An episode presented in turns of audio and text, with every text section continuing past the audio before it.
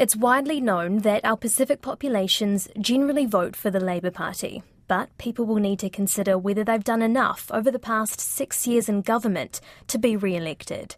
I spoke to former Minister of Pacific Peoples, Aupito William Sio, who bows out of the political race after 16 years in Parliament. He says Pacific progress is at threat if there is a change in government and encouraged people to get out and vote on October 14. A lot of the work that we started around the Pacific well-being when we reached that um, Lalanga Fou goals in 2018 and started um, investing, putting money into it, and we started to making sure that it wasn't just the ministry, but other government agencies were supporting work around education, housing, uh, employment, women, youth, the science, technology, engineering, uh, all of that is, is important. So it's not one issue.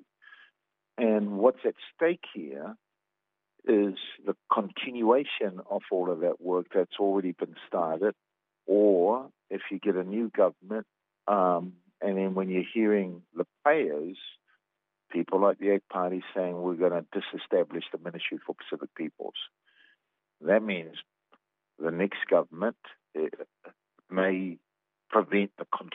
of that work.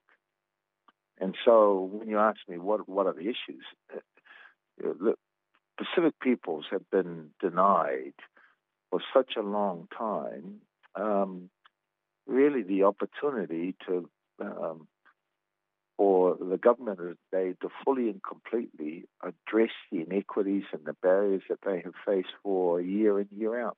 And whilst other past governments have attempted you know, the Helen Clark government attempted to close the gaps at that time. Anytime there's an election uh, looming where other leaders started attacking Māori and attacking Pacific, and then, you know, they start pulling back on that sort of stuff. And so the issue isn't about what are the issues, it's about whether after this election the government will continue supporting Pacific well-being, supporting Pacific languages and cultures, well-being, health issues, or whether all of that will stop. That's the big issue for this coming election. Yeah, how how fragile are the gains that have been made? You know, given ACT want to abolish the Ministry of Pacific Peoples. It's it's a very real threat. Um, last time there was a national and ACT government, they disestablished Manukau City Council and formed that big super city, Auckland. And they promoted it as if it somehow is going to be cheap. And, you know, big is never cheap. And now we've lost our airport chairs as a consequence of that structure, enacted that. And so it is very, that is a very real threat that some of the organized institutions uh, charged with responsibility of uh, supporting Pacific peoples, Māori, women, uh, human rights, basic fundamental rights, you know, they're at risk from a minor party that could be very influential in the future government. And I think that was one of the reasons why I'm saying to our young people take note of your environment and the debate that's happening and be interested in it. And of course, use your right to vote and get out and do that. Look, I'm interested to know if you've been swept up by anyone following your valedictory speech.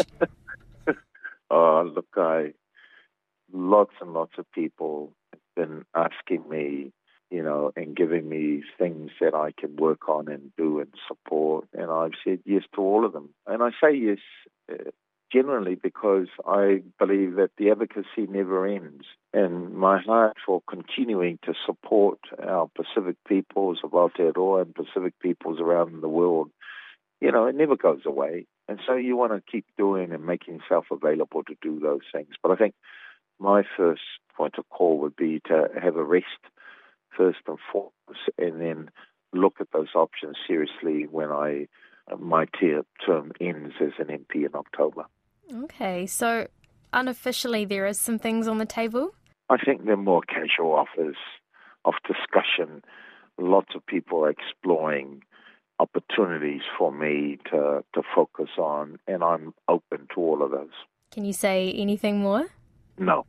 That's okay. I just, I was very curious. or, or, or, say more when, when, when there's something I can talk about. The final question I had is around the amnesty for overstayers. Could we see this happen before the election on October 14? Oh, look, I've had discussions with the Minister of, of um, Immigration, and he's aware of how important that is and commitments made. But I think it, it does require legislation, and the House is winding down. We're going through urgency at the moment and I just don't believe that the time allows for any legislation to be done on this side of a, of a political cycle.